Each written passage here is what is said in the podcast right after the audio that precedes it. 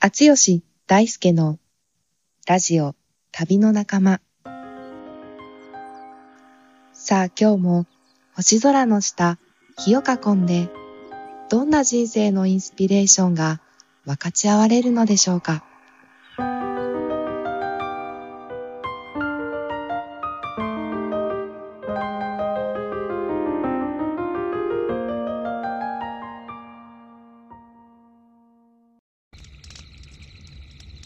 こんにちは、つよしです。こんにちは、大輔です。旅の仲間第6回ですか。 6回ですね。着実に回を重ねております。されてますね。 はい。なんか前回のラジオね、あの、有オさん本人も聞いてくれたみいたいやな。ー、そうなんですよね。ありがたいよね。嬉しいね。嬉しいですね。いつか有オさんもちょっと呼びたいなと思って。ね、呼びたいですね。はい。今回、8月、今今日は27、ニュースが2つありまして、ええ、え1つ目、え。はい。ドドン。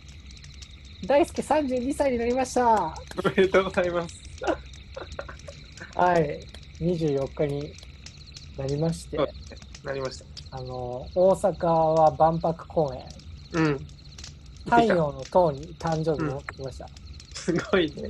誕生日に。岡本太郎がうん。 1970年、ちょうど50年前うん。に、大阪万博で建てた塔、太陽の塔に、あれ内部今公開されてて、こんな状況下でも。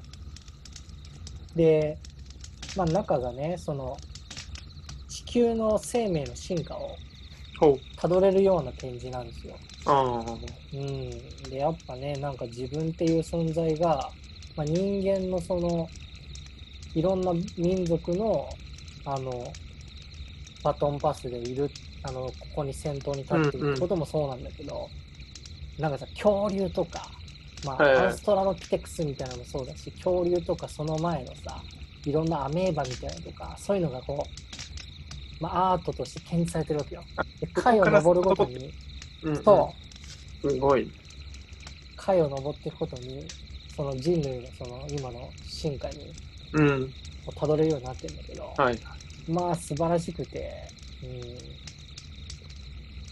うん、もうね、なんか自分が本当にそういういろんな命を代表して今生きてるんだなっていうことうと、ん、うん。うん感じるにはすごくいい空間で、なんで何よりもね、太陽の塔の異物感がやば くて、すごいよ、本当に。あそこだけね、なんかもう、あの、う宇宙船とか来てもおかしくねえなっていうくらいの、原っぱの中にドーンってさ、 うんす。ごい電波塔みたいに、宇宙の、はいはい。宇宙のなんか受信機、発信機みたいな、うん感じでドーンうん。立ってて、いや、もうやばかったね。へえ。というのが、お知らせその1。そしてその2、どうぞ。えーえー私、最初家に2人目の男の子が生まれまして、おめでとうございますありがとうございます。8月12日に、 12日ね。はい。あわやね、大輔と同じ誕生日になるかとそう、あわや。思ったんですが、早く生まれてきましその時はもう僕が命名権 を取得し、ネそうーミングライツを僕がつけるということで、思ったんですけど。た。お厚名弘前君は、あつにひなって、ええよろしくお願いします。どうですか二人目、心境として。もう相変わらずめっちゃ可愛いですね、し赤ちゃん。うんで、軽いね。あ。そうだよね。 今、長男がさ、すごい2歳半で重たいから10キロ以上あってさ、あもう抱っこするのすっごいずっしりくるんだけど、まだ生まれて2週間だとさ、軽いーうん。その軽さに感動してますよ。軽さに感動してうる。ん。これからね、また、ずんずん重くなるんだろうけど。なるほど。あのさ、うん。やっぱ一人目と二人目っていうこの違いってうんあっ。たなって、俺は感じたんだけど、ほどうやっぱ目の前にしてみて。う。そこの生まれた。時に、うん。やっぱなんか違うなって感じるの。生き物として。ああ、うんうんうん。まあ、まずやっぱさ、顔が違うよね。 あ、そりゃそうだよね。そうそうそう顔違うし。なんか雰囲気とかやっぱさ、存在感っていうのはやっぱ違いを感じたりするそうだね。まあ、その子との違いっていうか、まあ、家族としてさ、なんか4人になったっていうのが、あーうん、新しいよね、感覚としてね。なるほどね。うん。今日ですね、はい。テーマとして、今日はちょっと僕の担当の回なんですけど、うんうんうん。扱ってみたいなと思ってるテーマが、うん。責任っていうのをちょっと責任扱いたいなと思っていて、はいはいはいあの重たい言葉に感じると思うんですけど、うんうんうん。あの責任って2種類あるよなって最近感じててほうほ一つは、う。うん。まあ例えばね今赤ちゃん生まれてうん責任感じるみたいああ。な、例えばさうんうん。で2人も子供生まれたしはいはい。こう背負ってねうんうん。まあ父親としてわかんないな稼がなきゃって思う人もいるかもしはれないいし、はいはい。そういうトピッ責ク任あるじゃないですかあるね。こうしなければならないみたいなやあるね。つ。でさ、その喜びから始めたのに、いつの間にかそういう責任感に変わることってあるなってうんうん、うん。感じるわけよ。確かに確かあのーで、例えば子供生まれて最初はさ、愛から子育てしてますと。に。あだあ。けどだんだんそれが役割とか責任に変わっちゃって、確かに。やらなきゃいけないこととか義務感とかさ、うそんういうのに変わることあるじゃん。うんうんうんで。なんだろうなんかこうプロジェクトとかビジネスを立ち上げて最初はワクワクからやるんだけど、はいいはい。つの間にか責任みたいうんうんうん、うん。な感じになっちゃうって僕らあると思うわけよ、確かに確かでも方やそうじゃない責任っていうものもあると思っててに。ほうほそのちょっとそういうねあの責任感っていうものをテーマにちょっと今日、うんうんまあ、最近僕それテーマなもんですからう。あ、そうなんだ。ちょっとそれをねあの今日はお題としてうんやってういんきた。いなと思っております。ちょうどさっきさ、友達が、あの、おめでとうメールとともに、うんうん。あの、こんなニュースを見つけたとか言って送ってくれたのが、何何あの、産後うつのニュースで、うん。お母さんの話かと思ってみたら、ほう。なんか男もなるっていうようなニュースで、えそうどこかの統計で10人に1人のお父さんがなんかそのちょっと元気をなくすというかちょっと鬱っぽくなるみたいなデータがなの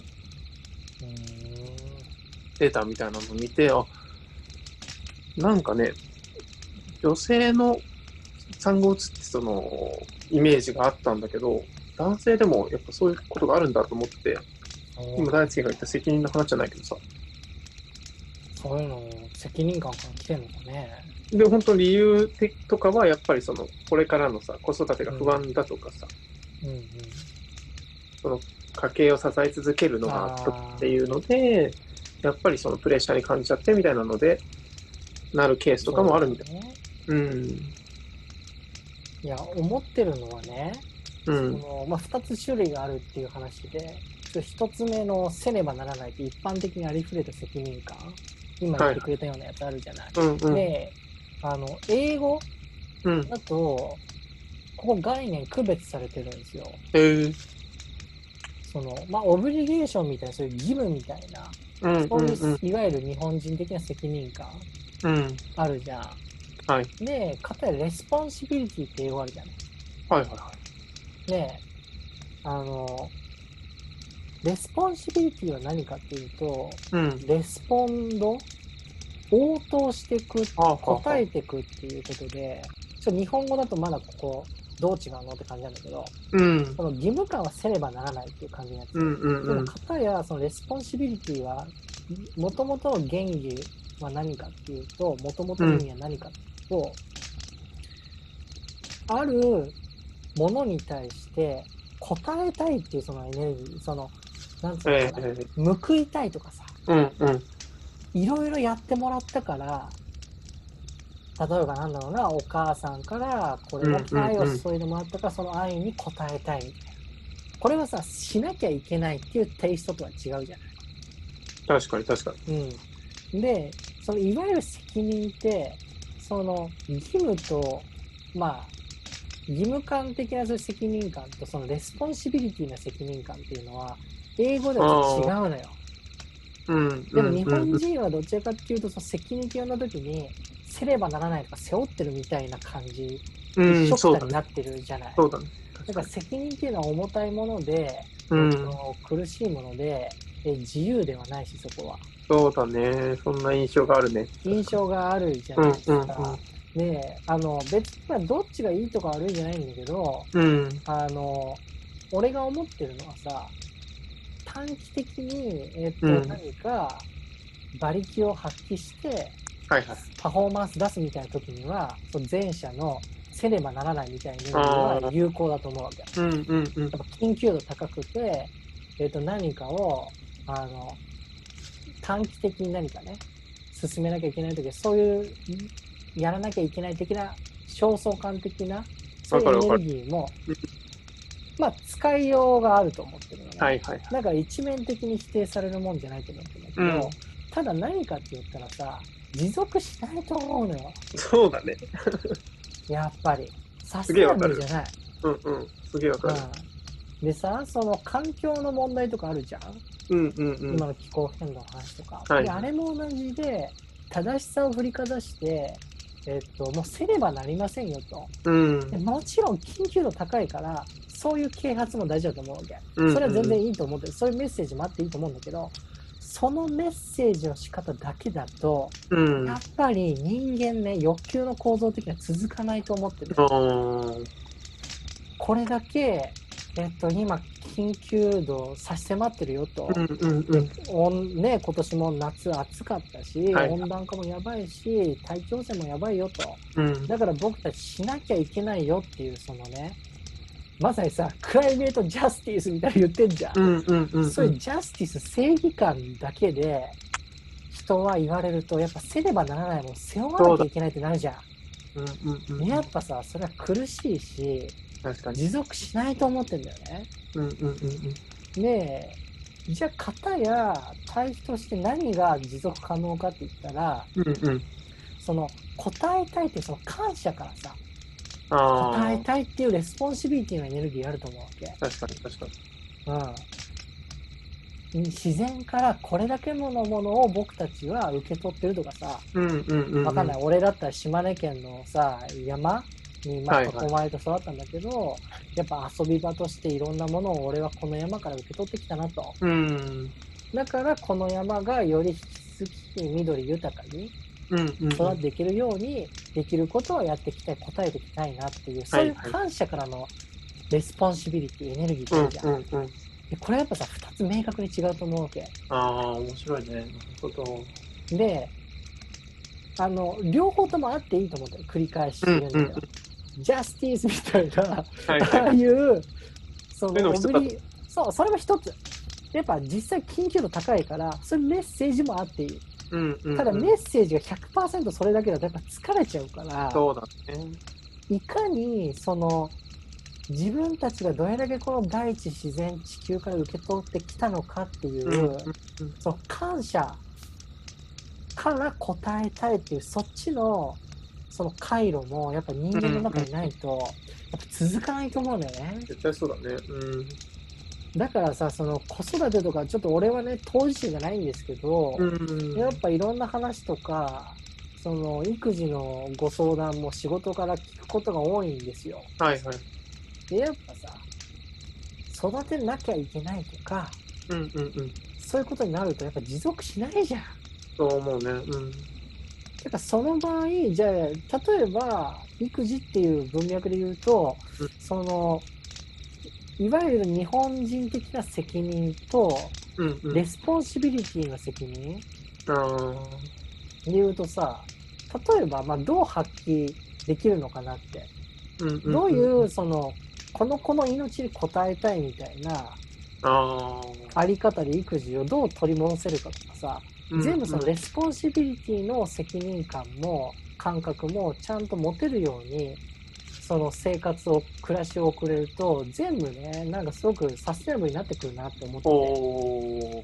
そうあの、まあ、僕の場合はですね、あの、結構、責任と自由っていうのは二項対立的なものだなってすごく思ってて、うんそうんのうん、うーんと、まあ、パートナーシップとかもいろいろ考えてるんですけど、あ結婚ってことを考えるとさ、あ、うん、なんか自由が奪われちゃったり、背負うものが増えるみたいな感覚になるそうと、だうん、うんうん、あそれれやっね。ぱ俺反応があって、はいはい。ちょっと、やっぱ恐怖とかあるわけですよ。わかるわかる。でも、なんか、片やさ、この人のためにとか、この二人とのこの関係性だからこそ、自分はいろいろ受け取ってきたし、これからもこの関係に応えていきたいみたいな、うんうん、うん。そういうサステナブルな匂いのするさ、関係の結び方もあると思うわけ。うん、うん、うん。だから、あの、ここまでバーって話しちゃったんだけど、はい。どうそのレスポンシビリティっていう意味での責任感、うん。サステナブルな責任感を僕たち生活で持てるのかっていうことを結構ね、テーマなんですよ。うーん。ここまで話聞いてどんなこと感じますかあつなんか、1年前ぐらいにさ、大輔と仲間たちとのこのセッションでもそういう話があって、あしあ、たりやったね。そうそうそうそう。で、なんて、誰しもが結構さ、思い当たる節があることだったじゃん。うんそうだよね。みんななんか、あ、その経験があるわってことを言ってて、うーん。例えば育児とかどうそういうなんか、せねばならないっていうのが襲ってくる瞬間やっぱりある。うん、やっぱ両方あるよね。なんかそういうふうに、ちゃんとしなきゃとか思うと、あの、父親としてっていう意味でも、うん育児のこともちゃんとしなきゃって思うと、やっぱり、うーん、なんか行き詰まるっていうかさ、いや、そうだうよん、ね。だけど、こう、息子と遊ん遊んでたり、なんか、一緒に騒いでたりして、楽しい感じだとね、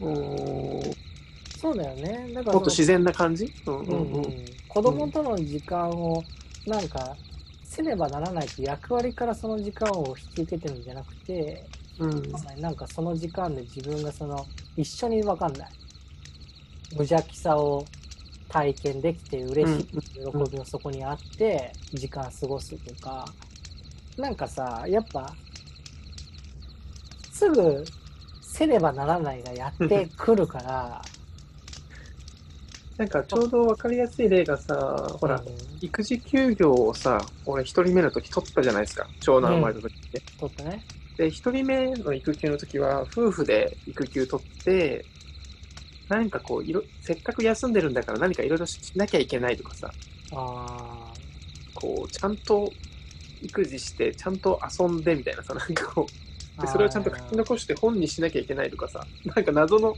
使命感みたいなのがあって、結構しんどい面もあったんですよね。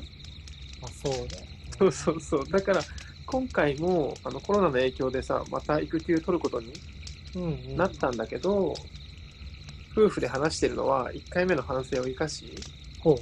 あんまり何々しなきゃいけないっていう育休はやめよういやーいいじゃん、いいじゃん。って、 ね、いろいろ目標とかもあんま立てないようにしようみたいな。うんうんうん。そうだよね。うん。ってそ思っの、そのさ、うんやっぱ、その責任、うん、どう区別したらいいかな。なんかその、せねばならないの責任、うんオブリゲーションみたいな、義務みたいな、うん。とレスポンシビリティって分けるとさ、その、オブリゲーションみたいなものはさ、やっぱ無自覚に乗っ取ってくると思うんだよ。そうだね、そうだね。うん。それをどうレスポンシビリティの方にの責任感、うん。シンプルに応えたいとか、感謝から駆動させるそのエネルギーにどう、その、組み替えたり意識的に選択するかっていう、そこは、やっぱセルフマネジメントだと思うんだよね。あー、なるほどね。今、ちなみにちょっと本の紹介をここで半ばここで無限に差し込みまこすことで来るんですね。あの、世界は贈与でできているという、はいはい。まあ近内裕太さんっていうですね、うんもうう、ん新進気鋭の哲学者はい。いるわけなんですけども、うんうんうんまあ、彼のこの「世界はゾヨできている」まあ、ニュースピックスパブリッシングうんとういうんこの本ですね、まあ、僕とあっちよしのまあ近内さんと対談イベントも主催していろいろ濃密に話したりしてるんですけど、うんうまんあ、彼のこの本とかはやっぱなんかその今言ってきた話うんとそう通じるものあんなと思ってあーうんなんかやっぱりさ与えすでに私はこういうものを与えられてるっていうその私はこれだけのものを受け取ってるんだっていうまあ健全なさ不細感みたいな、はいはいはい。受け取ってるって非贈与感みたいなものがやっぱ自然と内発的な動機を喚起するじゃない。はいはいはい。その議論しましたね、って書いてたそもんうね。そうしたじゃない。うんだからなんかどれだけその自分は与えられてるのか受け取ってるのかっていう感覚を開くことは結構そのレスポンシビリティを駆動させる上でなる結ほ構ど大。切なキーワードなのかなっていうのは、うんうんうんうん。うん、思ってんだよね。確かにうね。ん。やっぱ感謝って。うんうんうん。そうなのよ。感謝ってやっぱ、ありふれて手垢つきまくってるから、ああ、感謝はねいってなっちゃうんだけど、うんうんうん。やっぱね、どれだけ自分が受け取ってるのかっていう感謝ってやっぱ自覚的に意図しないとうさ、んうやっんうんうん。ぱ素通りすんじゃん。そうだね。うん。ね、わかんないんだけどさ、例えばその、まあ、厚弘くん今回第2子目生まれたし、タカちゃんうんも第1子目いるじゃないですか。うんうんうん。だからなんかそこに対して俺はこうせねばならないとかっていう風なものいうそういう対峙の仕方もできるんだけどうんでわかんない例えばこの2人目の厚弘くんからこういうものを俺は受け取ってるからそれに応えたいみたいなやつもあそういうあり方もあると思うし、はいはい。あの今回「太陽の塔」登って思ったのはさ、うんやっぱ自分が母親からお父親からこれだけのものをあの自分もやっぱ育児してもらって育てられた分、やっぱさ自分のその次の命に報いたいみたいな感覚もうんうんやっぱあり得るなと思ってはいはい。今回ね太陽の通りに登って思ったのは、うん。俺もこの人類のこのバトンパスなるほど。つなぎたいと思っちゃったんですよやっぱ。そうなんだ。なんかねやっぱそれ感謝が湧いてきて。えー、太陽の塔を登って、すごい改めてね、どれだけ自分が父親とか母親から育ててもらったのかっていう、そういうものもそうだし、うん脈々とさ、命のリレはーいつないできてもらってるって感覚がすごくね、うん太陽の塔、それを見える化した内部になってるんだけど、うんすごいな。いろんな命のバトンをつないでもらって、うん。今俺いるし、なんかさ、そこはやっぱ生かされてるなって感じになって。 なるほど。なんかなんかね、結婚したいみたいなのもそうだし、うんうんうん。なんかやっぱさ、育児したいっていうか、うん。なんか一つ自分が産み落としてもらったものへのあ感ー謝として、うんなんかやっぱ自然とね、子供を育てたいって感じになっておい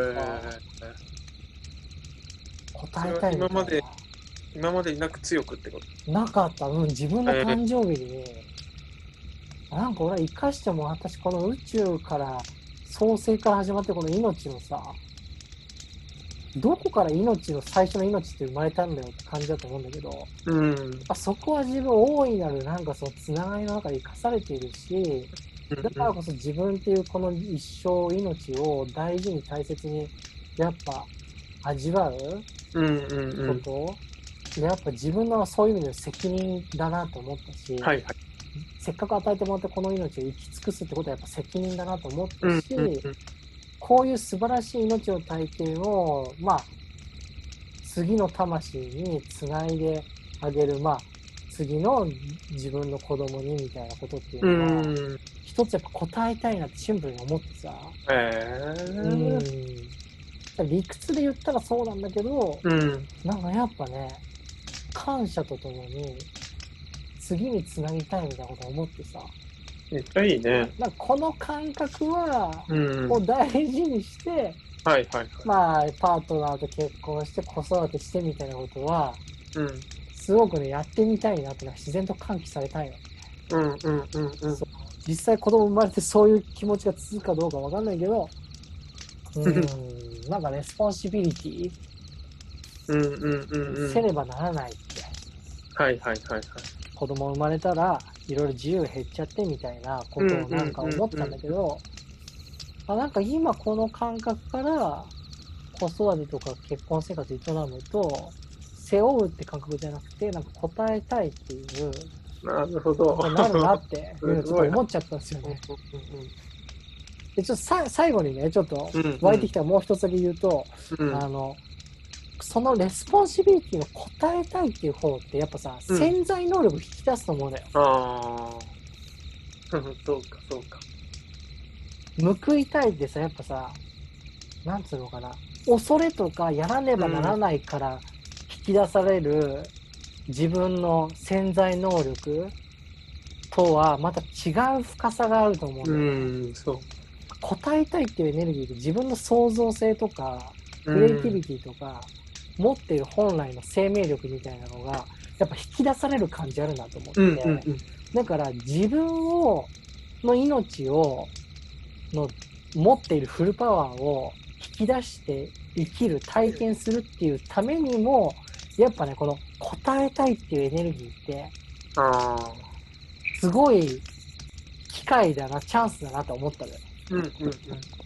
自分っていう全体性を生き切るっていう上でも、やっぱね、その感謝から始まるレスポンシビリティって自分の生命力を引き出してくれるなと思って。ああ。なんかさ、タカちゃんやヒロちゃんのためだったら何でもできる感じ、ううなんか、ちょっとわかるってくれるかなって思ってたう。んうん、そう思うね。確かに。。わかんない。なんかその、タカちゃん、ヒロちゃんが危ない目にあった時に何でもできるみたいな、カジマのバカ力的な意味でもそうだし、この二人のためだったら、なんかこう、引き出されるものってあるんじゃないかなと思うのよ。親としてて。そうね、そうね。そうそう。だからそういう類のものは子供だけじゃなくて、いろんな対象に対して感謝から始まるレスポンシビリティで引き出されるものとしてあるんじゃないかな。確かに、確かに。そうそう。だから、ごめん、こう、まとめると、要点2つで、はい。要点うんとは2つで、1つは、オビリゲーション的な責任感、せればならないという責任感と、答えたいというレスポンシビリティの責任感、2つあるんじゃないかっていうこと。うんうん、そして、えっと、後者のレスポンシビリティの場合、もっと持続的だし、うんうん。もっと自分っていう命の生命力、クリエイティビティを引き出してもらえるっていうのもあるんじゃないかなと思って。だから後者の方はサステナブルでかつ発揮できる、本来の力を。そうだね、そうまあだ。っていう意味で、後者のレスポンシビリティってやつをどれだけ人生で持ち込めるかっていうのは、うん。うんすげえ大事だと思いましたっていう話でした。なるほど。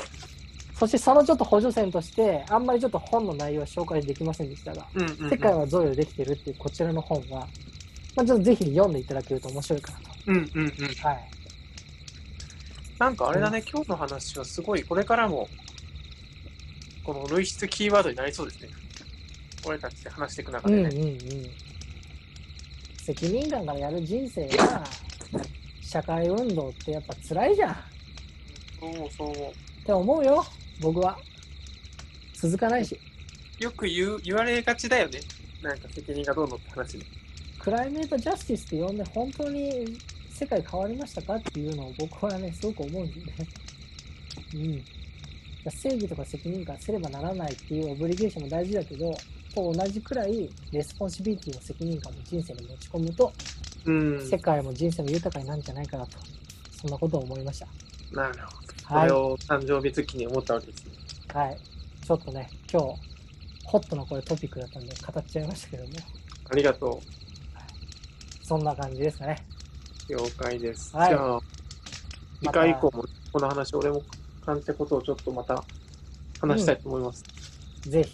ちょっともう少しね、世界で贈与でできているのは、世界は贈与でできているこちらの本は、そうだね。もうちょっとね、丁寧に扱う時は設けたいと思いますけど、はい、今日はこんな感じ。じゃあ今日はこんな感じ。